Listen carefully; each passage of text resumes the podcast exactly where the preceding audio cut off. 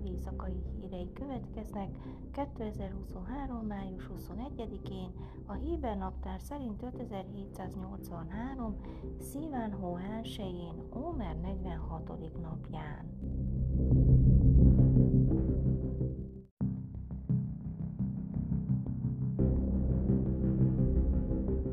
Szombaton meghalt egy négy éves kisfiú, aki csütörtökön szállított a kórházba, miután torkának adt egy szűrőszem egy bersevai szupermarketben, közölték a kórház illetékesei. A gyermeket szombat este temették el. A fiú instabil állapotban érkezett csütörtök este a Szóroka Orvosi Központ gyermekintenzív osztályára, miután a mentők a helyszínen megpróbálták újraéleszteni. A gyerek elvesztette az eszméletét, és a mentők szerint nem reagált, amikor a helyszínre értek. A kórházba érkezéskor az orvosok eltávolították a szörőt a fiú légcsövéből, majd elaltatták és lélegeztetőre tették. A Mágen David adó mentőszolgálat állapotát válságosnak ítélte, amikor kórházba szállították, vagy szombat délután halottnak nyilvánították. Az Aszuta Orvosi Központ tájékoztatása szerint az előző napokban négy alkalommal kezeltek apró tárgyak által okozott fulladásos eseteket. A gyerekek közül kettőt néhány órán belül kiengedtek a kórházból, másik kettő sürgősségi műtéten esett át.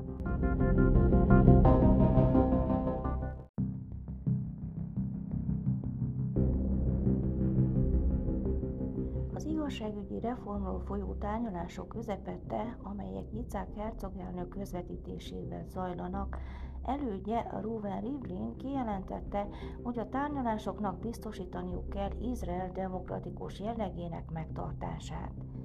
Nem kerülhet olyan helyzetbe, amelyben beleegyezel egy félig demokráciába, és lemondasz a másik feléről, mondta Rivlin egy szombaton a 13-as csatornán leadott interjú során, ami az első azóta, hogy két évvel ezelőtt távozott hivatalából. Rivlin azt mondta, nem az ő dolga kritizálni, a hercog úgy véli, hogy a tárgyalásoknak van esélyük, de felszólította a jelenlegi elnököt, hogy éljen hatáskörével. Minden polgár megítélheti, hogy jót tesz vagy sem, tette hozzá Rivlin. Közel két hónapja folynak a tárgyalások a koalíciót képviselő csapatok és az ellenzék két legnagyobb pártja között, de a források szerint semmi kézzelfogható előrelépés nem történt. A volt elnök hangsúlyozta, hogy támogatja a hatalmi ágak egyértelmű szétválasztásának rendszerét, ugyanakkor figyelmeztetett a következményekre, ha akár a legfelsőbb bíróság, akár a Knesset megsérti a másik hatáskörét. Rokkantak leszünk egy olyan demokráciában, amelyre olyan büszkék vagyunk, mondta. Rivlin a Likud volt minisztere, aki 2014 és 2021 között az ország elnökeként szolgált. Decemberi beszédében a tervezett igazságügyi átalakítást a bíróságok megsemmisítési kísérletének nevezte, és azt mondta, hogy bosszú vágy áll mögötte.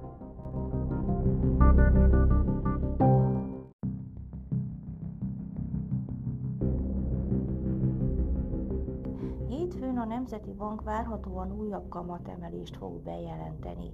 Gazdasági jellemzők szerint további 0,25% vagy legalább 0,25%-os kamatemelést fognak bejelenteni, azaz 4,75%-ra emelkedik a jegybank irányadó kamata.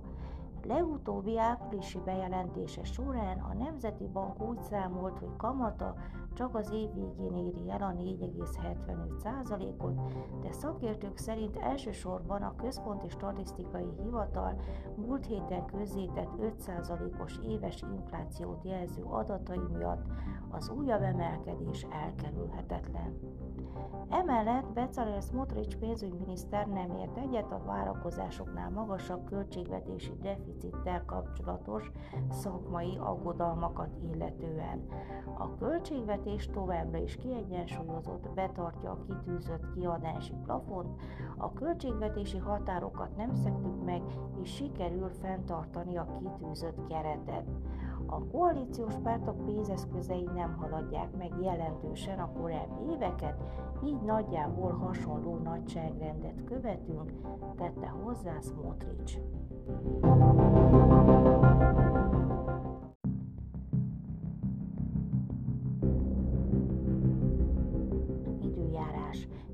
Felhős idő várható Jeruzsálemben, Asdodban és Tel Avivban 29, Hajfán 26, míg Ejláton 36 fokra lehet számítani.